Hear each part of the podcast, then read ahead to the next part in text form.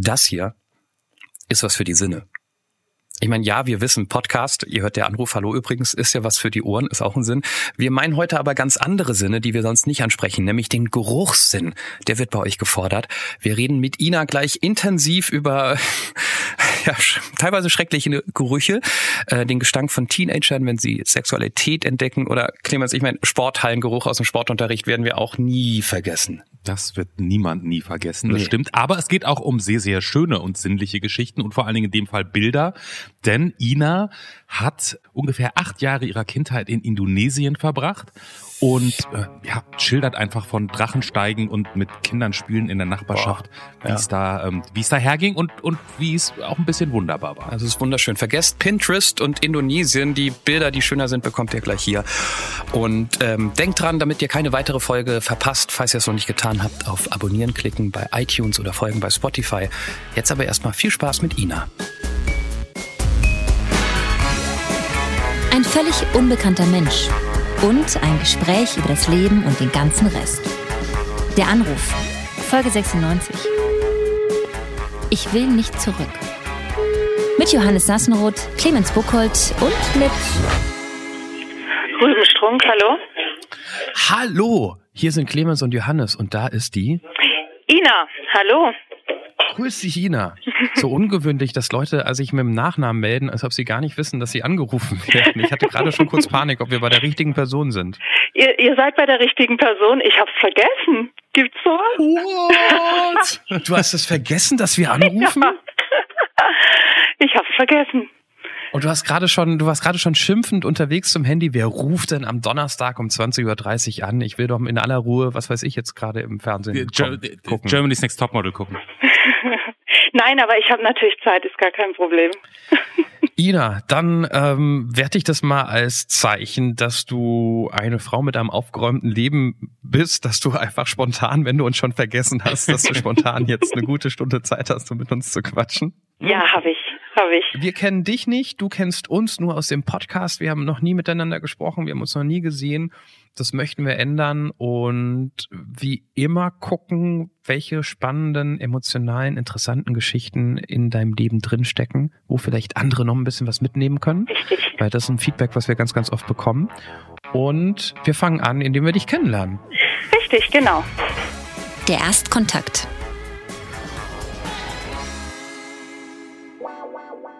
Ina, wie alt bist du?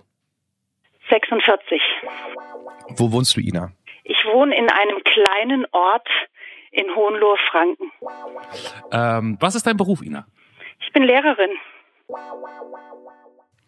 Was hast du, nee, wen hast du gestern vor dem ins Bett gehen zuletzt gesehen? Das wird eines meiner Kinder gewesen sein. Ich weiß jetzt nicht mehr, welches das letzte war. Es klingt nach 18 Kindern. nee, so viel sind es nicht. Nur vier. Wenn wir jetzt die Freundin der Ina auf der zweiten Leitung hätten und sie fragen würden, Freundin von Ina, was magst du nicht an der Ina, obwohl du eine sehr, sehr gute Freundin von ihr bist, dann antwortet die uns? Vielleicht, dass ich manchmal zu spontan bin und zu viel rede. Was war das Mutigste, dass du dich jemals getraut hast? Ist schwierig, weil ich bin ein großer Angsthase. Ähm, Vielleicht ist das Mutigste, was ich gemacht habe, dass ich den Beruf meiner Eltern angenommen habe. Hast du dich schon mal strafbar gemacht? Ich weiß nicht, ob das strafbar machen ist. Ja, ich sage jetzt mal ja. Im vollen Bewusstsein, dass das Kinder hören könnten, die ja, du ja. unterrichtest. Okay, gut. Die Geschichte ist bekannt. Wir reden darüber später.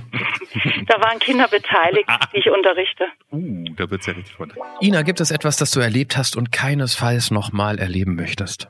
Jein. Also ich damals dachte ich, ich möchte es auf keinen Fall mehr erleben. Heute weiß ich, ähm, dass es gut ist und dass es zu meinem Leben gehört. Deswegen jein. Sag ein Stichwort dazu. Abschied nehmen, aber kein Tod oder so, sondern Abschied nehmen. Warum hast du das letzte Mal geweint?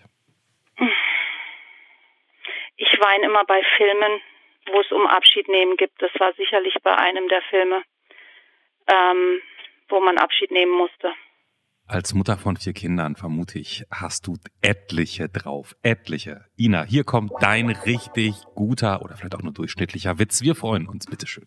Ich Ich habe einen Kollegen gefragt und ich habe mir aufgeschrieben. Uns hast du vergessen, aber den Witz nicht. Sag, okay, gut. Also sagt die Frau zu ihrem Mann, mit der neuen Brille siehst du aber scheiße aus. Sagt der Mann, wieso, ich trage doch gar keine Brille. Antwortet die Frau, aber ich. Ich, ich muss dich mal ganz kurz, eigentlich ist das eine Frage, die Johannes stellen muss. Ähm, wenn wir hier uns beide sozusagen, bevor wir mit außenstehenden Menschen ähm, in, in der Anruf telefonieren, müssen wir eigentlich immer gucken, wann wir beide abends Zeit haben. Mhm. Und bei Johannes liegt es natürlich ganz viel daran, mit seinen zwei Kindern, was macht die Frau, äh, wer ist sonst wie verfügbar und also da spielt es jetzt eine ganz große Rolle. Jetzt bin ich ein bisschen überrascht, dass die Ina mit ihren vier Kindern so spontan jetzt entscheidet, sie, sie redet mal eine Stunde mit naja, uns. Naja, aber Clemens, mit, mit 46 wird Ina Kinder haben, die ein bisschen älter sind als meine, weil ähm, die Große muss ich auch nicht mehr ins Bett bringen. Und Ina hat bestimmt schon Teenager zu Hause. Richtig, genau. Also ja. ich habe ich hab, meine Kinder sind älter und es war früher mit Sicherheit genauso. Okay. Ähm, aber inzwischen, meine Jüngste ist zehn Jahre, elf Jahre alt, die wird zwölf. okay. Die ist quasi schon okay. ausgezogen. Die, also genau, die, die, die will mich nicht mehr brauchen, sagen wir mal so. Und ja. der Älteste ist 16 und dann habe ich, ich habe eigentlich nur drei biologische Kinder. Ich habe noch ein Gastkind ah, okay. aus der Türkei, also eine für ein Jahr. Das ist meine Gasttochter. Aha. Okay. Aber 11 bis 16, du bist ja sowas von Mörder drin in der hormonellen Achterbahnfahrt der, ähm, der Pubertät. Ja, das stimmt, das stimmt. Ja. Wie ist das so? Aber es geht, es geht, also es geht. Ähm, die 14-Jährige, da habe ich ein bisschen Glück, die hat nicht so eine schlimme Pubertät, die ist eigentlich sehr vernünftig, die mittlere. Und die jüngste ist eigentlich die schlimmste mit, mit äh, Schreianfällen und Wutanfällen. Und ähm, beim Luke, also beim, beim Ältesten ist es eigentlich so. Ähm, Jungs reden nicht viel und dann muss man die einfach vor sich hin dämmern lassen. Also das ist nicht so, das habe ich nicht so schlimm empfunden. Weil, ja, weil die so vor sich hin stinken in ihrem Zimmer. und, und spielt da bei denen mit 16, ich weiß nicht, spielt da schon Sexualität eine Rolle? Ja, ja, das ist bei meinem Sohn auch gerade ganz groß, weil ähm, der war, der ist eigentlich, sollte der jetzt noch in Amerika sein, auf einem Austauschjahr. Und er hat sich aber dort leider in eine andere Austauschschülerin verliebt und das kam dann nicht so gut in Amerika. Und die sind jetzt beide nach Haus geschickt worden und jetzt liebt er jemand in Norwegen. Ah. Und die können sich nicht mehr sehen, weil Norwegen und Deutschland halt doch etwas entfernt ist.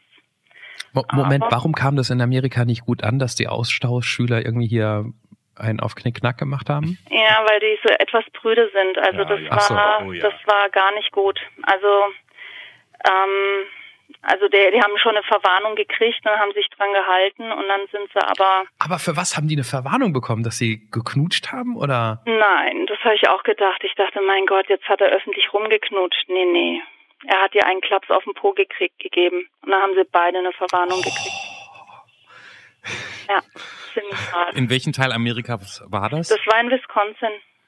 Ah, ist das, ist das so in diesem, in diesem Kirchen, in diesem Bible Belt, wo es so ganz konservativ zugeht? Ich glaube nicht, dass es der Bible Belt ist, aber es war sehr, sehr, sehr, sehr ländlich da. Also die okay. Schule war auch sehr klein. Okay. Und also das, das kam einfach nicht gut an. Und ähm, die haben dann beide sich auch zusammengerissen, aber das war dann einfach. Wahnsinn. Also ich, ich, ich sage das nicht über meine Kinder. Ich bin keine Mutter, die sagt, ähm, die Kinder sind nie an allem schuld. Aber da muss ich wirklich mal sagen, das ist wirklich schuldlos gewesen. Also die hatten dann beide keine Chance mehr. Wo, wo ich eigentlich drauf hinaus wollte, ähm, wie ist es, wenn man so merkt, dass das Kind, das man ja jahrelang behütet hat und das ja. wahrscheinlich in den Augen der Mutter und der Eltern immer irgendwie das Kind bleibt, der so plötzlich dann halt, ich finde, Sexualität ausleben ist halt so ein großer Schritt für mich damals gewesen, ne? Irgendwie so der erste Sex, man hat sich plötzlich erwachsen gefühlt und sagt, wie ist das, wenn man das so als Mutter mitbekommt? Ist, weiß nicht. Ist das Stolz? Ist das Wehmut? Ist das Abschied nehmen von der Phase? Ja, es ist Abschied nehmen von der Phase, es ist ein bisschen Wehmut und es ist aber auch bei mir zumindest so ein bisschen Neugier dabei. Ich finde es jetzt zum Beispiel sehr schade, dass ich dieses Mädel von meinem Sohn nicht kenne. Ähm, und ich kann aber dazu sagen, meine Tochter, die 14-Jährige, die hat auch einen Freund. Den kenne ich auch nicht wirklich, weil den will sie gar nicht so mit nach Hause bringen. Und er war zwar einmal da und hat sich vorgestellt, aber es ist schon so, dass, dass, ähm, dass die einem nicht so vorgestellt werden. Und ich würde das schon gern eigentlich näher kennenlernen, aber die Kinder wollen das nicht so, glaube ich. Und das muss man dann auch lassen und dann muss man auch schwer an sich arbeiten, dass man das nicht, ja, dass, dass man da einfach sagt, okay, dann muss ich einfach so akzeptieren und ähm, muss geduldig mich auch zurückhalten. Irgendwann wird schon die Zeit kommen, dass man sie kennenlernt. Vielleicht sind es auch noch nicht die richtigen, die man kennenlernen darf. Es gibt doch wahrscheinlich aber auch aus der Perspektive eines 14-Jährigen oder einer 14-Jährigen nichts Uncooleres, als egal wie locker du versuchst es hinzukriegen, ja. von den von den Eltern vom Freund oder der Freundin interviewt zu werden, oder? Richtig, genau. Das ist doch wirklich so ein Moment, da würde ich, da hätte ich, glaube ich, auch damals alles gegeben, um das zu, um das zu vermeiden. Genau, und ich habe auch da eine ganz fiese Ader. Ich bin da gemein. Deswegen bin ich auch Lehrerin geworden. Das macht Spaß. so ein bisschen in der Wunde pullen. Ich find's so lustig, weil jeder kennt halt diese Phase, wo man halt selbst unsicher ist und die Eltern blöd findet und da irgendwie was passiert. Aber man kennt nicht die, oder, also ich kannte bisher so von Freunden auch nicht so die andere Perspektive von den Eltern, die da auf der anderen Seite stehen. Deshalb ja. muss ich mal kurz nachfragen. Ja. Was für Lehrerin bist du? Ich habe Chemie und Sport. Das heißt. Als gymnasiales Lehramt ist das. Und Chemieunterrichten macht Spaß? Oh ja, eigentlich das Beste, was mir beruflich so passieren konnte, weil ich mit diesem Fach Chemie, ähm, ich habe dreimal das Bundesland gewechselt. Also ich habe in drei Bundesländern gearbeitet und der Wechsel war nie ein Problem, weil aber, Chemie aber, ein Mangelfach ist. Ja, aber Ina, ist, ist es nicht so, also wenn dann so ein neues Schuljahr kommt, mhm. dann guckt man doch jetzt nicht hin und denkt so, geil, was in der Chemie wieder alles passiert ist in, in, in den Sommerferien. Jetzt freue ich mich wieder drauf, ganz neu. Das ist doch, ich will es jetzt nicht klein, aber aber im Grunde genommen macht man doch jedes Jahr das Gleiche. Oder ist das ist das gerade das Tolle daran? Ähm, da, da fragt man, da fra fragst du jetzt echt eine falsche, weil ich bin nicht die typische ähm, gymnasiale Fachlehrerin, okay. ähm, sondern ich bin Lehrerin, weil ich immer Lehrerin werden wollte. Und das Interessante daran ist, ich unterrichte zwar immer das Gleiche, aber immer mit anderen Schülern. Es sind immer andere Gruppen und andere Menschen, auf die man sich einstellen muss und das macht das Ganze dann doch interessant. Wann reden wir über die kriminelle Machenschaft, die. Ah, das, da ähm, das Schüler. ja mit der Schule zu tun hat, lass uns ja. da doch direkt mal hingehen. Ja. Das wäre auch mein Impuls gewesen mit diesem, mit diesem Rumäffen hier gerade. Ja. Also ich habe mal an einer beruflichen Schule gearbeitet und ähm, habe äh, einen Versuch gemacht, Aluminium mit Brom unterm Abzug vorschriftsmäßig. Das ist eine schöne Reaktion, da geht's richtig ab. Das reagiert sehr heftig, da muss man nur Aluminiumfolie in so braunes Brom äh, geben und dann sprüht es Funken und reagiert heftig miteinander. Und Brom ist halt ein bisschen problematisch. Und das Gebäude ist, glaube ich, vor zwei Jahren renoviert worden. Und was ich nicht wusste, war, dass die aus einem alten Kamin in dem Gebäude haben die den Abzug gemacht. Und ähm, ich habe dann weiter unterrichtet nach dem Versuch. Da ist eine wahnsinnige Rauchentwicklung. Und dann sagt plötzlich ein Schüler zu mir, die sind da alle älter, so 23, ja, schauen Sie mal, da gucken Sie doch mal über den Abzug. Und da kam der ganze Qualm wieder raus, der ganze Rauch. Und ähm, ich habe dann als brave Beamtin die Schüler in den hinteren Raum geschickt. Als es noch heftiger wurde, habe ich sie rausgeschickt und dann habe ich durchgelüftet. Und als dann von dem Qualm nichts mehr da war und ich gut durchgelüftet habe, habe ich halt meinen Unterricht weitergemacht.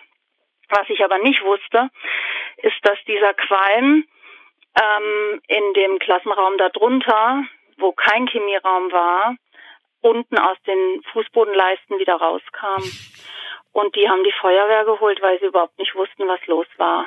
Oh, Scheiße. Und daraufhin ging dann eine Riesenmaschinerie los. Die haben dann die Feuerwehr gerufen. Äh, die haben mich dann befragt, dann habe ich gesagt, das sei, sei ungefährlich. Warum das da aus der Leiste rauskam, wusste ich zu dem Zeitpunkt auch nicht, aber das lag halt daran, dass es der Kamin war. Und ähm, was dann auch später rauskam, war, dass oben der Abzugdeckel, also da war ein Deckel drauf gemacht worden nach der da Renovierung. Konnte, da konnte nichts abziehen. Da konnte nichts abziehen und es war zwei Jahre lang nicht bekannt. Also wir sind da eigentlich äh, systematisch vergiftet worden in dem Raum, weil ähm, ich halt einfach die erste war, die mit einer Rauchentwicklung Versuch da drin gemacht hat. Davor wurden halt giftige Sachen da umgesetzt, aber es hat keiner gesehen oder gerochen. Aber da hast du dich doch nicht strafbar gemacht, ja, sondern irgendjemand, der es verrafft hat, in all den Jahren das irgendwie entsprechend sicher hinzubekommen in dem Gebäude. Mm, ja, genau. Und der ist auch zur Verantwortung gezogen worden. Es tat mir auch sehr leid. Der kam dann auch gleich vom Landratsamt. Der Zuständige, ich weiß gar nicht, wie man das nennt, für, für die, für die ganzen Gebäude und die Baumaßnahmen, da ist einer dann beim Land zuständig gewesen der war auch dann an dem Tag noch da und wir sind alle als Zeugen befragt worden. Und ich bin dann aber zwei Tage später angerufen worden von der Polizei, dass ich nochmal kommen muss, ähm, dass meine Zeugenaussage nicht mehr gilt und dass der Staatsanwalt entschieden hat, mich ähm, anzuzeigen, weil ich angeblich nicht richtig reagiert habe. Weil ich nur gelüftet habe und weiter unterrichtet habe. Das hat er mir vorgeworfen. Stattdessen hättest du in Panik ausbrechen sollen, die Kinder aus. Ich, ja, richtig. Ich hätte evakuieren müssen. Ich hätte und ich habe halt auch immer gesagt, das ist ungiftig und das ist nichts Schlimmes, was da passiert ist. Und dann ähm, haben die haben die mir auch am Anfang geglaubt, aber die haben zwei Wochen lang den Raum gesperrt und haben auch Untersuchungen dann gemacht, Luftuntersuchungen. Dabei kam auch nichts raus. Es war nichts in der Luft, wie ich auch gesagt hatte. Ähm, aber trotzdem wurde mir das vorgeworfen. Es ist aber dann aus Mangel an Beweisen eingestellt worden, das Verfahren. Also ich bin nie angeklagt worden. Oh, und ich dachte schon, du bist irgendwie durchgebrannt mit zehn Schülern und hast. ja, das, das wäre es gewesen. Ne? Jetzt um den Schul, alles um dein, um dein Schulengagement und deine Schulgeschichten einmal sozusagen abzuhaken. Ähm, du hast gesagt auf die Frage, was das mutigste war, was du dich je getraut hast, dass du den Beruf deiner Eltern angenommen hast. Mhm. Ist das also, ich meine. Also meine Eltern waren beide nicht Lehrer, weil sie unbedingt Lehrer werden wollten. Meine ähm, Eltern sind beide aus einer Notlage heraus im Prinzip Lehrer geworden und ähm, waren aber in meinen Augen immer ganz gute Lehrer. Und als ich denen dann gesagt habe, ich möchte auch Lehrerin werden, dann haben die zwei Wochen lang auf mich eingeredet, ich soll doch diesen scheiß Job nicht machen. Und da bin ich aber stur geblieben, mutig geblieben und habe mit denen das auch durchdiskutiert, habe gesagt, ich mache das jetzt und habe mich da nicht beirren lassen. Also die waren von den Socken, dass ich auch Lehrerin werden will. Das, also die sind beide unfreiwillig Lehrer geworden sozusagen. Ja, wobei, ja, das hört sich jetzt so schlimm an. Also meine Mutter, weil sie daheim weg wollte und das ihre Möglichkeit war und mein Vater, weil er einen Augenfehler hatte, der sollte eigentlich zum Militär und er hat dann ein Stipendium, glaube ich, gekriegt, mhm. um Lehrer zu werden und er war halt gut in Deutsch und Sport, deswegen hat er Deutsch und Sport gemacht, ist Deutsch und Sportlehrer geworden. Ja. Also es war nicht der Wunschberuf meiner Eltern. Aber, aber also es, es muss ja dermaßen nicht der Wunschberuf gewesen sein, wenn sie nicht nur gesagt haben, es wundert uns, liebe Ina, Tochter, dass du das jetzt machen möchtest, sondern wenn sie dir zwei Wochen sagen, bitte mach irgendwas, aber nicht Lehrerin. Ja, und das Witzige daran, äh, es war aber wirklich, ich habe heute noch das Gefühl und immer noch das Gefühl, dass sie wirklich gute Lehrer sind. Äh, oder waren. Die sind inzwischen pensioniert. Also es ist jetzt nicht so, dass das Grottenlehrer waren und die waren super beliebt, alle beide bei ihren Schülern. Und das ist das zweite Mutige, weil ich immer dachte, so wie meine Eltern, so ein Lehrer kann ich nie werden, weil das für mich schon so unerreichbar war, ähm, das zu erreichen, was sie erreicht haben. Und das ist, glaube ich, fand, finde ich auch mutig, dass ich das nicht trotzdem getraut habe, weil es hätte ich mir nicht zugetraut, das so gut zu schaffen wie meine Eltern. Und wie passt das dann zusammen? Weil das, also wenn man sich vor so einer Schulklasse stellt, ne, und eigentlich ja vor mehrere, dann finde ich, hat das ja, und dann da sitzen da diese Kinder, die gucken dich an und, und die wollen ja neben dem ganzen Zeug, was du ihnen beibringst, geht's ja auch immer ein bisschen um Orientierung und um Vorbild und um solche Geschichten. Und dann hast du vorhin aber gesagt, eigentlich bist du ein Angsthase. Ja, aber Mut ist es, glaube ich, eher nicht. Ich glaube, es ist eher ein Selbstbewusstsein, das man haben muss. Wo ist die Ina dein Angsthase im Leben? Angsthase? Ach, ich würde zum Beispiel Bungee-Jumping nicht machen und ähm, Gleitschirm fliegen und also ich habe da immer so ein bisschen Angst äh, um alles, auch wenn es um, dann um meine Kinder geht, wenn die, ich habe auch Höhenangst. Hängt vielleicht auch mit meinem anderen Fach Sport zusammen, weil die Leute um mich rum alle dann so Kram machen. Ja, mit Sport das Fach Sport, das ich habe, die, die Sportlehrer sind halt schon so, dass sie so Zeug ausprobieren. Ach so, als richtiger Sportlehrer muss man also mindestens Bungee Jumping und ja. Paragliden gemacht haben. Und über den Kasten springen. Ich kann meine Schüler verstehen, dass sie da Angst haben. Ich, ich springe schon über den Kasten, aber inzwischen auch nicht mehr. Inzwischen habe ich auch da Angst. Das war für mich immer die absolute Panik im Sportunterricht, dieser Scheißkasten. Ja, und dann türmt er sich so groß über einen auf. Also ich habe das schon gemacht als junger Mensch, aber je älter ich geworden bin, ähm, desto mehr Verständnis habe ich für die Schüler, dass sie da nicht drüber springen wollen. Das wusste ich gar nicht, dass das irgendwie Kastenspringen kritisch ist. Das habe ich gar nicht in Erinnerung behalten. Also hast du dich da nie irgendwie angestoßen, weil du es eben nicht geschafft hast, drüber zu kommen? Oder mit den Füßen hängen bleiben. Und dann fliegt man ganz bescheuert auf die Nase oder irgendwie saublöd. Ja, oder mit dem Knie voll dagegen, weil man eben genau. es nicht geschafft hat, draufzukommen. Oder man sieht saublöd aus, weil man irgendwas nicht schafft vor den anderen. Oh, okay, Moment, mhm. ja, da müssen wir ganz weiter vorne anfangen, weil jeder sah total blöd aus im Sportunterricht, außer, außer die Prinzessin und den Coolen, den es in jeder Klasse ja. irgendwie gab. Aber wir sahen alle bescheuert aus. Ihr wart richtig gut in der beide in der Schule in Sport, oder? Nee, null. ja, doch, ich war, ich war ganz, ich war ganz okay. Ich habe aber nie gute Leistung gebracht, aber ich habe immer gern Sport gemacht. Das ist schon, okay. schon so. Also und in der Schule hatte ich auch nicht so die Ängste. Ich sage, das hat sich bei mir erst später entwickelt. Also als ich älter geworden bin. Ich fand es auch immer so schlimm. Das ist ja auch eigentlich eigentlich ist es ein großer Mittelfinger von Lehrern Richtung Schüler, Sportunterricht in der Mitte von so einem Schultag zu machen. Da machst du Sportunterricht, machst dich zum Deppen, bist verschwitzt, sollst dich dann umziehen, um jetzt gleich in fünf Minuten im Matheunterricht zu sein. Richtig. Da kannst du ja nur aus wie der Vollhorst. Ja. Aus, da kannst du nur aussehen wie der Vollhorst. Ja. Genau. Und dann sind die Duschen auch immer kaputt, weil irgendwelche Legionellen drin sind oder so, weil dann können die sich noch nicht einmal irgendwie duschen oder waschen. Stimmt, ey. Stimmt. Die armen Schüler wir haben uns auch, ich glaube bei uns, wir haben uns so in, als wir elf, zwölf, dreizehn waren, da hat sich nach dem Sportunterricht einfach aus Gründen hat sich, glaube ich, nie jemand geduscht. Vielleicht mal ein, zwei Nein. ganz mega coole. Und dann sind wir ja alle zurück. Das fällt mir jetzt gerade, dann ist man ja nochmal zurück in Unterricht und hat dann nochmal so zwei bis vier Stunden vor sich hingestunken. Das ist schlimm. Ja, und das ist richtig der Horror. Meine Geschichtslehrerin früher, die hat immer gesagt, die, die hatten wir, die müssen wir irgendwie immer nach dem Sportunterricht gehabt haben. Und dann kam die immer und hat alle Fenster aufgerissen und hat gesagt, hier stinkt's wie im Pumastall, wie im Affenstall ist es hier. Das stimmt, da erinnere ich mich auch noch dran. Und das ist natürlich Höchststrafe für diese ganzen Halbwüchsigen. In der achten, neunten fängt es an, da fangen die an zu stinken, ja. Die schlimme Stundenplanstrafe, die man dir dann sozusagen reinlegen könnte in dein Stundenplannest, wäre ja erst die Klasse beim Sport haben und danach die gleiche Klasse im Chemieunterricht, oder? Richtig, genau. Aber das wäre für die Schüler ganz nett, weil da würde ich sie nicht so jagen. Ah, das stimmt, ja. ja. weil der Gestank kommt ja erst im Chemieunterricht durch die genau. Lehrerin, weil ja, genau. sie was zusammenmischt. Oh, ich hab's, ich hab's echt, das ist so, ich hatte heute mit einem 13-jährigen Praktikanten zu tun und musste wirklich kurz überlegen, in, welch, in welcher Klasse ist man denn mit 13?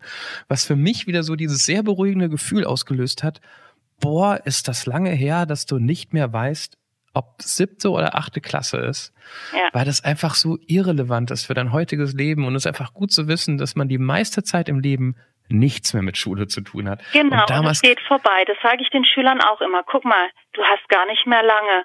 Ich muss hier noch ewig sitzen. du, ja. du hast es bald geschafft. Aber ich habe mal gelesen, und das finde ich sehr nachvollziehbar, dass die gefühlte Lebenszeit, die, dass man die Hälfte der gefühlten Lebenszeit mit 18 erreicht. Echt? Das, das heißt also, eine, ein Jahr in der sechsten ist, ist so viel länger gefühlt, als äh, fünf Jahre nachher in mit Mitte 50 im Job oder so, würde ich denken. Ja gut, das, ja, da ändert sich ja auch dann nicht mehr so viel. Ja. Das ist auch ein beruhigendes Gefühl für alle, die irgendwie eine schlechte Zeit in der sechsten Klasse haben. Mhm. Es wird vorbeigehen, aber es fühlt sich eigentlich an wie der Großteil deines Lebens gerade. Ina, von was musstest du dich denn verabschieden? Ich habe im Ausland gelebt als Kind und das war für mich ganz schlimm, als ich mit 16 Jahren wieder zurück musste. Und das war eine ganz schwierige Phase in meinem Leben. Also ähm, und in der Situation und auch fünf, sechs Jahre danach äh, hätte ich gesagt, nie wieder. Und das ist das Schlimmste, was mir meine Eltern antun konnten. Aber inzwischen sehe ich das anders. Inzwischen sehe ich viele Dinge, die mir da, dass es ein Glück war für mich, dass ich das erleben durfte. Bevor, bevor du so schnell, bevor ja. du so schnell schon in der Nachreflexion bist, kann, wo warst du? Ich war in Indonesien. Ähm, meine Eltern waren im Auslandsschuldienst und ich bin mit acht Jahren dahin gekommen an die deutsche Schule und bin mit 16 wieder zurückgekommen. Wow. Ah, jetzt verstehe ich es. Okay. Erzähl mal, wie ist Indonesien? Ich kenne Indonesien nur von Google Maps. Wie, wie ist es? Ist ein tolles Land. Es sind tolle Menschen und ähm, ist meine zweite Heimat, obwohl ich schon lange nicht mehr da war und auch nicht mehr so gut Indonesisch spreche und das ganz weit weg ist und das wusste ich damals auch, ähm, dass es ein Abschied eigentlich für immer ist, dass es etwas ist, was ich nie wieder zurückholen kann. Das war so unwiederbringlich und deswegen war es auch so hart und so schwer. Oh, ja. Um noch mal ein Stück vorher anzusetzen, du bist, ihr seid mit acht Jahren bist du dahin. Ja. Da bist du wahrscheinlich eher mit so einem Fragezeichen Indonesien, keine Ahnung, da kommt man da irgendwie als achtjähriges Kind an und mit acht Jahren geht man mit seinen Eltern mit und das ist ein Riesenabenteuer und ich, ich kann mich da überhaupt nicht erinnern, dass ich da überhaupt einen Abschiedsschmerz hatte oder sowas gar nicht, sondern für mich war das einfach, ich bin da mit meinen Eltern und ich ziehe dahin. Das war ja ganz normal, das macht man halt so. Ja. Und dann warst du acht Jahre, also bis du 16 warst da. Mhm. Das sind ja ziemlich wichtige Jahre, glaube ich, auch so im Leben, würde ja. ich mal jetzt so in der Reflexion sagen. Und dann Klar, hast du es aber, ja dann hast du es aber so empfunden, dass, also weil du gesagt hast, du, du warst damals deinen Eltern, es fandst du ganz schlimm, dass die dir das angetan haben. Die, die wollten wahrscheinlich einfach nach, zurück nach Deutschland. Nee, wir mussten. Ihr wir mussten alle zurück. Also es ist einfach so, dass dieser Auslandsschuldienst so ist da, man darf da eigentlich nur sechs Jahre wird man entsandt, aber da mein Vater eine, der war stellvertretender Schulleiter an der Schule, ähm, und dann darf man acht Jahre verlängern. Und wir haben auch immer, ich weiß jetzt gar nicht wie oft, aber man hat so schrittweise verlängert. Ich glaube, alle zwei Jahre war das damals, aber da bin ich mir nicht mehr so sicher. Und ähm, ich habe, ich weiß auch noch, ich habe damals alles Mögliche überlegt, dass meine Eltern alleine wieder nach Deutschland gehen und wie ich das irgendwie managen kann, allein dort zu bleiben, weil ich wir, wir wollten nicht weg. Bevor wir über die Rückkehr reden, wie sah denn dein Leben dort aus? Wie habt ihr denn gelebt? Wie war dein Freundeskreis, dass es eben so schlimm für dich war, dort wieder wegzugehen? Ähm, das ist gar nicht so sehr der Freundeskreis gewesen, weil das ähm, ist, ist ganz interessant. Ähm, die deutsche Schule, das war immer nur eine Klasse. Und ähm, ich kann, ich meine, dass wir so 20 Schüler waren, als ich dort in die dritte Klasse gekommen bin oder knapp unter 20. Und mit jeder Klassenstufe wurden es immer weniger. Und es war auch ein ständiger Wechsel. Also in dieser ganzen Zeit, in den acht Jahren, war eine Schülerin, also die Person, mit der ich da am längsten zu tun hatte, die war sechs Jahre lang mit mir in einer Klasse. Und die ist aber dann auch die, das siebte und achte Jahr in Indonesien geblieben. Also da war der Kontakt noch da, aber also da okay. haben ständig die Leute gewechselt. Also von meinen deutschen Freunden her war das schon so, dass da ein ständiger Wechsel war. Und wie habt ihr da gewohnt? Und wir haben ähm, die ersten vier Jahre haben wir so richtig im Kampung heißt es da gewohnt. Da gab es überhaupt keine anderen Weißen, sondern nur wir. Ähm, und da ist man zum Beispiel, da war die, die Häuser sind da eingezäunt von den reicheren Leuten. Wir gehörten natürlich zu den reichen Leuten, weil wir auch von Deutschland bezahlt wurden. Und wenn wir da von der Schule nach Hause gekommen sind mit dem Auto, wir waren die einzigen, meine Eltern haben keinen Fahrer gehabt, sondern die sind selber gefahren, was damals sehr unüblich war für Weiße und dann sind wir da hingefahren, da haben wir dreimal gehupt und dann wurde von innen von den Bediensteten das Tor aufgeschoben und dann sind wir in unser Haus reingefahren. Und das war ein recht großes Haus und wir hatten eine Köchin, eine Putzfrau und wir hatten einen Gärtner, haben wir das immer genannt. Die haben sich um das Haus gekümmert und ähm, haben gekocht und meine Eltern haben gearbeitet. Also das Leben hat sich schon hauptsächlich an der Schule auch abgespielt und ähm, dadurch, dass wir diese vier Jahre in diesem Haus im Kampung gewohnt haben, habe ich aber auch viel Landleben damit gekriegt. Also, oder was heißt Landleben? Also da gibt's so kleine Gassen, wo wirklich nur ein Motorrad durchpasste und da bin ich dann immer mit meiner Schwester mit dem Fahrrad durch diese kleinen Gassen und da gab's dann zum Beispiel auch, werde ich auch nie vergessen, da hatte nicht jeder einen Fernseher. Das lief sowieso erst ab acht, ab sechs Uhr gab's Fernsehen und da hatte immer einer in diesem Campus einen Fernseher und da hockten dann alle Kinder und Männer und Frauen um, um diesen Fernseher herum und haben da alle im Prinzip Public Viewing gemacht. Und dann gab's eine Drachenzeit, ähm, da war immer viel Wind. Ich weiß gar nicht mehr genau, wann das war, weil die Jahreszeiten kriegt man da auch nicht so mit. Ich kann auch in meiner Erinnerung, wenn bestimmte Sachen waren, kann ich nie sagen, war das im Sommer oder im Winter, weil da alle Tage gleich sind. Auch da wird es ja immer um sechs Uhr dunkel. Und zur Drachenzeit, da haben die Kinder immer so kleine Papierdrachen fliegen lassen und haben so Kämpfe gemacht. Ähm, und haben sich gegenseitig mit den Schnüren, die sie gewachst haben, diese Drachen abgeschnitten. Und dann konnten wir die, meine Schwester und ich haben die dann immer eingesammelt. Die landeten dann bei uns auf dem Grundstück und auf dem Dach und wir haben die dann immer eingesammelt und haben die haben die den Kindern im Campung dann auch wiedergegeben, vor die Tür gelegt.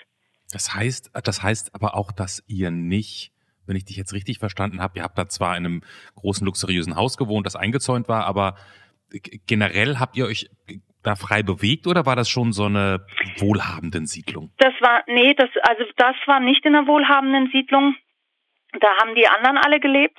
Das, das waren dann Compounds, wo die gewohnt haben. Wir haben wirklich im Campung gewohnt ähm, wo auch arme Menschen gelebt haben, aber sagen, nee, arm kann man nicht sagen, so Mittelklasse Leute haben da gelebt, so die ganz normale Bevölkerung in der Stadt. Und ähm, wir haben halt als Reiche dazwischen gewohnt. Da gab es dann immer so einzelne Häuser für etwas Reichere. Und wart ihr die Exoten? Ja. Oder ja. Und, und wurde dir dennoch irgendwie akzeptiert? Also hattest du viel Kontakt mit, weil du gesagt nee. hast, du hattest nicht so viele deutsche Freunde? Ja, doch, nee, wir hatten nicht so viel Kom Kontakt zu, zu den Kindern dort, weil wir waren Exoten und es war auch so, ähm, wenn, wenn wir da draußen waren und sind, ist immer ein Rattenschwanz Kinder ähm, hinterhergerannt, ähm, weil wir so exotisch waren, weil wir weiße Haut hatten und ähm, wir hatten mit Kindern dort gar keinen Kontakt. Also nicht wirklich. Was hat dann, ich habe das habe ich nicht ganz verstanden. Was, ja. was hat dann Indonesien für dich so besonders gemacht?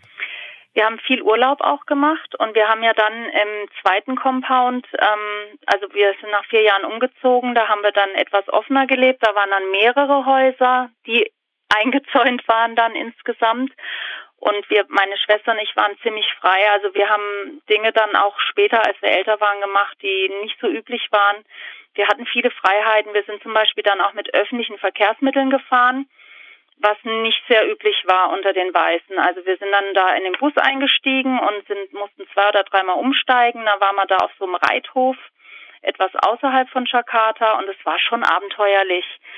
Ähm, wir hatten auch wir, wir waren am Strand am Wochenende ab und zu mal und ähm, haben mein Vater hat dann ein Motorboot gekauft gehabt mit so einem Außenbordmotor, haben in einer ganz einfachen Strandhütte ohne Strom gelebt dann am Wochenende und dann sind wir da ähm, mit dem Boot auf sind zum Beispiel zum Krakatau rübergefahren. Der, den darf man gar nicht mehr betreten heutzutage. Der ist letztes Jahr ist der glaube ich so ausgebrochen, dass, dass man da gar nicht mehr hin darf. Das ist ein Vulkan? Es ist ein Vulkan in der Stra Straße zwischen Sumatra und Java. Der ist letztes Jahr, glaube ich, äh, den gibt es auch gar nicht mehr so, weil der so ausgebrochen ist, dass da ein Stück, glaube ich, weggebrochen ist oder verschwunden ist. Sieht jetzt ganz anders aus. Und es war schon abenteuerlich. Also es ist schon, und wir, wir waren dann schon, wir, ich, ich habe zum Beispiel gerne indonesisch gegessen. Ich habe im Urlaub sind wir, ich war auf, ich war auf Sulawesi, ich war auf, auf diesen ganzen großen fünf Inseln. Wir waren in Irian Jaya zum Beispiel. Das ist, ähm, wie heißt es? Ähm, ich weiß jetzt den Namen nicht, wie, unter dem man es üblicherweise kennt. Das ist ganz rechts die große Insel. Da li liefen die Eingeborenen noch mit so Röckchen rum, oben ohne. Und da sind wir da durch den Urwald und wir, ich habe Orang-Utans gesehen. Ähm, ich habe ein wildes Java-Nashorn gesehen, weil wir halt auch wirklich Abenteuerurlaub gemacht haben dort. Jetzt hast du gesagt, dass man als Lehrer eigentlich nur sechs und äh, dein Vater durch seine Sonderstellung Schulleitung acht Jahre da sein durfte. Das klingt jetzt ja nicht so, als wenn das vollkommen überraschend kommt, dass ihr da irgendwann wieder zurück müsst, oder? Oder, oder nee. war dir das einfach nie klar? Das war mir nie klar als Kind lebt man doch in den Tag rein. Das war mir nie klar. Und das war, war mir dann schon klar am Ende, weil ähm, ich wusste dann schon, das sind noch zwei Jahre, aber das schiebt man ja dann weg. Und ich, mhm. ich weiß schon, dass das letzte halbe Jahr war, war dann schon, da wusste ich schon, wir gehen. Und da habe ich ja auch schon angefangen zu planen, wie kann ich auf jeden Fall hier bleiben. Aber es ging ja auch gar nicht, weil die, die Schule ging nur bis zur zehnten Klasse damals. Also es war klar, ähm, dass ich da gar nicht mehr zur Schule gehen kann. Und du ja. warst aber, du hast gerade gesagt, du hast, also du warst irgendwie schon sauer auf deine Eltern. Als, als wir dann wieder da waren, also ähm, natürlich bin ich ohne Probleme mit zurückgeflogen und, und wir kamen dann in Deutschland an und für mich waren die ersten zwei Jahre ganz arg hart. Und da habe ich das öfter mal gedacht, ähm, wie, wie die mir das antun konnten, mich da so rauszureißen. Und weil man ist schon anders als die anderen. Also man, man hat schon also ich habe viele Dinge an mir nicht verstanden oder andere Menschen haben nicht verstanden, warum ich manche Dinge gemacht habe. Raus, meinst du mit rausreißen überhaupt dich da acht aus, Jahre hinzugehen oder nur aus das der Kultur, aus der also ich ich war ganz anders sozialisiert. Also ich ich habe viele Dinge einfach anders gemacht und konnte es auch gar nicht verstehen. Also für mich war zum Beispiel der Supermarkt in Deutschland, das war ja der Hammer, als wir zurückgekommen sind ähm, wann war das? 1990 war das. Ähm, ich bin in diese Supermärkte gegangen. Ich war total überfordert mit dem Angebot, wie Schokolade, dass man Milch und Butter und so Zeug kaufen konnte und das gab's alles in Massen.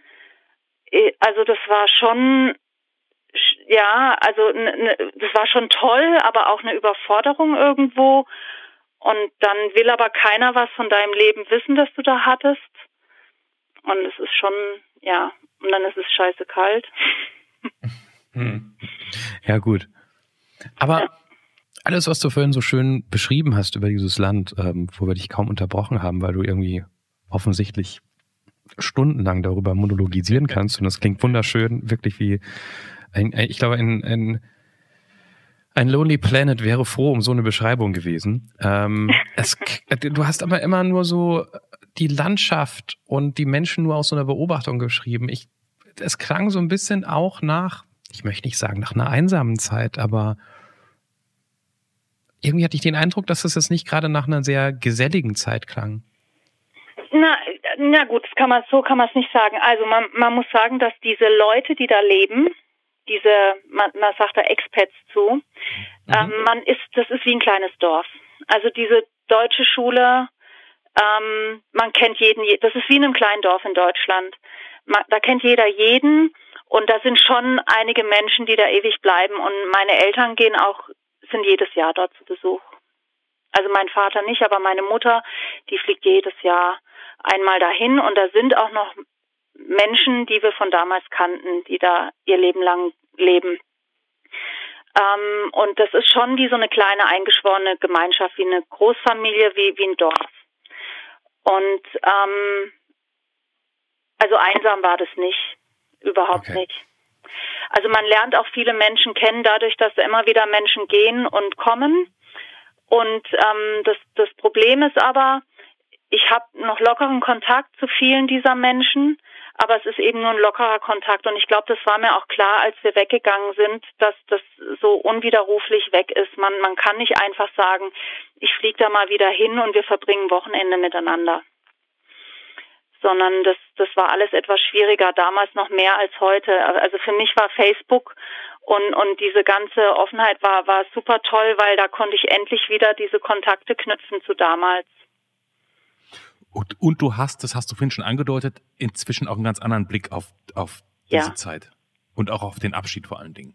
Ja, weil, weil ich ähm, diese, ich, ich bin mir sehr sicher, dass viele Dinge, die ich kann in meinem Leben und die mich ausmachen als Person, dass die aus dieser Zeit herrühren auch. Also ich, ich dieses Spontane zum Beispiel, dieses Offene, dieses ähm, was, was ich von der indonesischen Kultur, ähm, dieses freundliche, jeden annehmen.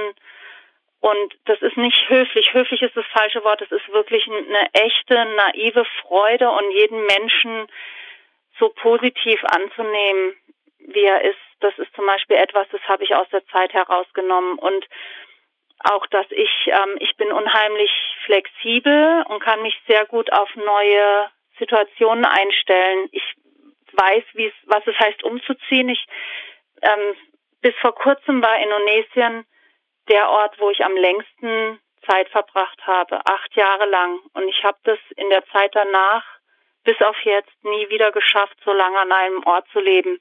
Und habe es aber immer wieder geschafft, mich darauf einzustellen und mich da wohlzufühlen in dem Ort und Freunde zu machen und ja, Bekanntschaften zu machen, Beziehungen einfach aufzubauen. Und es erleichtert das Leben und ich glaube, das kommt aus der Zeit. Aber auch wenn du den Blick verändert hast aus der Erwachsenenperspektive und da heute was rausziehst, der eigentliche Moment des Abschieds scheint ja dann doch noch tief in, da scheint doch noch ein Schmerz in dir zu sein, wenn du heute keine mhm. Filme mehr mit Abschied gucken kannst. Ja, das ist für mich, das tut mir jedes Mal weh, weil ich, weil ich, ähm, ich finde, das ist, ist eine, eine ganz ja, doch ist immer noch so, ja, kann man so sagen. Es ist immer noch etwas, was, was mich einfach berührt und was mich traurig macht und wo ich tiefes Mitgefühl empfinde, wenn, wenn Abschiede anstehen. Ja. Das vierte Kind, wo kommt es gerade so, wieso hat man gerade so ein Gastkind aus der Türkei zu Hause? Ja, das ist nämlich genau eine der Sachen. ähm, ja, ich hole mir jetzt einfach das Ausland ins eigene Haus. Also mein Sohn, der hat auch ein Austauschjahr gemacht. Und ich habe als Lehrerin auch jetzt ganz viele Austauschschüler kennengelernt und ich finde es eine großartige Sache, an, äh, Sache, andere Kulturen kennenzulernen und auch ähm, tolerant gegenüber mhm. anderen Kulturen zu sein. Und ähm, da hat schon länger bei mir, ähm, wir haben auch ganz viele Au pairs gehabt schon, also sieben oder acht. Au pairs haben mir geholfen mit den Kindern, weil ich immer nebenher gearbeitet habe. Also ich habe nie aufgehört zu arbeiten mit den Kindern, nie, nie lange. Und ähm, die, die Kinder sind irgendwann so alt, dass man kein Au pair mehr braucht. Und dann hatten wir eine längere Pause und jetzt haben wir letztes Jahr ähm, haben wir entschieden, dass wir uns für ein Jahr eine Austauschschülerin holen. Und die lebt jetzt bei uns, ist jetzt um mein viertes Kind sozusagen. Und es klappt auch sehr gut und ist sehr, sehr schön. Sehr bereichernd. Dann hast du doch aus Indonesien noch eine Menge mehr mitgebracht als, ja. als nur Erinnerung. Ja, also ich bin, ich bin ein großer Freund der Globalisierung, was das betrifft, muss ich sagen. Also ich finde, die Menschen sollten ruhig über die Länder hinweg sich, das hört sich jetzt so blöd an, aber sich lieben und sich freuen und sich akzeptieren. Das wäre sehr schön, wenn es klappen würde sagt die Mutter eines Sohnes, der gerne eine Norwegerin. Ja, also, genau. Ähm, ne? Also klar, ist ja logisch. Aber du hast doch was, recht. Was auch ein großer Nachteil ist, weil eigentlich möchte ich nicht, dass er irgendwie so weit wegzieht. Aber andererseits würde ich freue ich mich, das sind auch so zwei Seelen, würde ich mich total freuen für ihn, wenn er in die weite Welt hinausgeht. Ich freue mich sehr über über sowas äh, an so einem Tag wie heute. Ähm, es ist äh, Donnerstag. Es ist, äh, wenn ihr das hört, alles ein bisschen schon weiter weg. Aber bei mir um die Ecke in Hanau wurden heute ähm, neun Menschen und hm. dann noch eine Mutter getötet aus ja. äh, krudesten ähm, Gründen. Das kann man eigentlich nicht Grund nennen, was da passiert ist. Ähm, ja. Und rechtsradikalen Motiven und irgendwie freut man sich an so einem Tag wie heute noch umso mehr. Äh, ja. über in Anführungszeichen normale Menschen, die sagen, wir müssen das miteinander hinbekommen. Genau, und wir kriegen das auch hin und ich glaube, wir kriegen das nur hin, wenn wir interkulturell uns einsetzen und uns öffnen. Ja. Das ist richtig. Ja. Um meine Tochter zu zitieren, mit der ich es am Abendtisch ein wenig versucht habe zu klären, weil die es auch irgendwie mitbekommen habe, weil ich irgendwie mit der Arbeit da zu tun hatte, meine Frau auch, und sie gefragt hat, was da passiert ist. Und sie hat am Schluss gesagt, aber es wäre total langweilig, wenn die Hira im türkischen Kindergarten wäre und die Lotti im englischen ja. Kindergarten und nicht im deutschen. Mhm. Da würde ich ja mal all meine Freunde nicht mehr sehen. Das ist ja toll. Ja, genau das ist es. Aber ähm, das verstehen viele nicht. Zum Glück nicht ganz so viele. Es hat immer nur den Einschein, als wären es viele, aber so viele sind es gar nicht. Ja, aber die tun, die tun die weh. Tun leider, ähm, tun leider groß schreien, ja. Es gibt keine gute Überleitung, deshalb lasse ich sie ja. auch weg. ähm, du bekommst von uns, um dir diesen Abschied irgendwie einigermaßen erträglich zu gestalten, ein Bild, wenn du Clemens ein paar Farben nennst. Grün und Rot. Grün und Rot, das kriegen wir hin.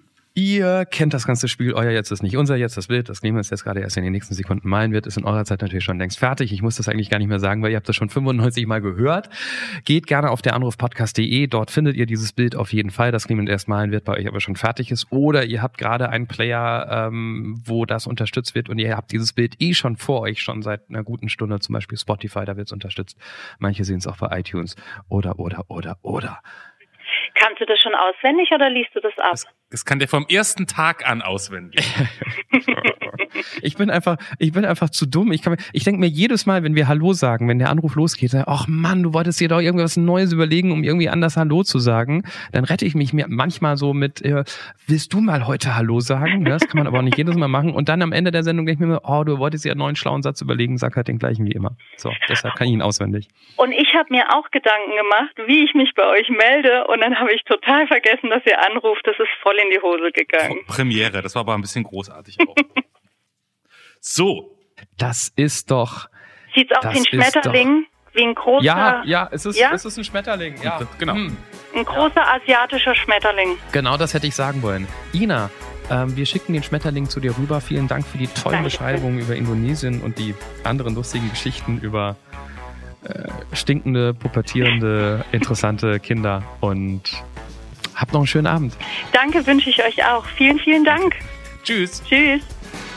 Das war Der Anruf. Von und mit Clemens Buchholz und Johannes Sassenroth. Technische Unterstützung Andreas Deile. Die Stimme im Layout, also ich, Andrea Losleben. Für mehr Infos und Mitmachen der Anruf podcast.de. Hier ist normalerweise die Aftershow-Party. Heute ist die Aftershow-Party aber eine Pre-Show-Party, weil wir euch schon sagen können, was euch in der nächsten Folge erwartet. Denn da sprechen wir mit Jacqueline und äh, nicht, dass ihr jetzt denkt, Jacqueline ist 17, kommt aus Magdeburg und, äh, und, und erfüllt auch alle anderen Klischees. Nein, Jacqueline ist äh, Mitte 30, kommt aus Wuppertal und hat tatsächlich... Oh, eine richtig dramatische Geschichte zu erzählen aus ihrem Elternhaus, ähm, weil wir ja hier auch schon Geschichten gehört haben, wo es vielleicht mal mit einem Elternteil schwierig war. Bei Jacqueline waren das beide auf sehr unterschiedliche Arten und Weisen. Wir können so viel schon verraten. Es geht äh, auf der einen Seite um viel Alkohol, auf der anderen Seite um, wie, wie kann man das nennen, unfassbare Lügen die Persönlichkeitsstörungen, ja, würde ich sagen. Ja, ja, aber auch Lügen, die andere Menschen ähm, ja einfach sehr hinters Licht geführt haben. Das klingt total schlimm, war, glaube ich, für Jacqueline auch total schlimm damals. Sie ist heute so weit fein, hatte ich den Eindruck, mhm. dass es ein sehr, sehr spannendes Gespräch über so, so eine ganz andere Art von Familie geworden ist, wo man sich danach denkt, ich dachte es zumindest und habe es so zu meiner Frau gesagt, uns geht schon verdammt gut. Das darf man nicht vergessen. Ähm, ist eine interessante Folge und eine Folge, die irgendwie auch Mut macht, dass man irgendwie aus allem, egal wie scheiße es ist, auch irgendwie rauskommt, wenn man weitermacht. Hört ihr hier in zwei Wochen und ähm, um nochmal den Hinweis zu geben, wenn ihr uns abonniert, sogar ohne dass ihr nachgucken, suchen oder sonst wie informiert werden müsst, dann ist das Ding einfach da. Also, ähm, bis dahin. Tschüss.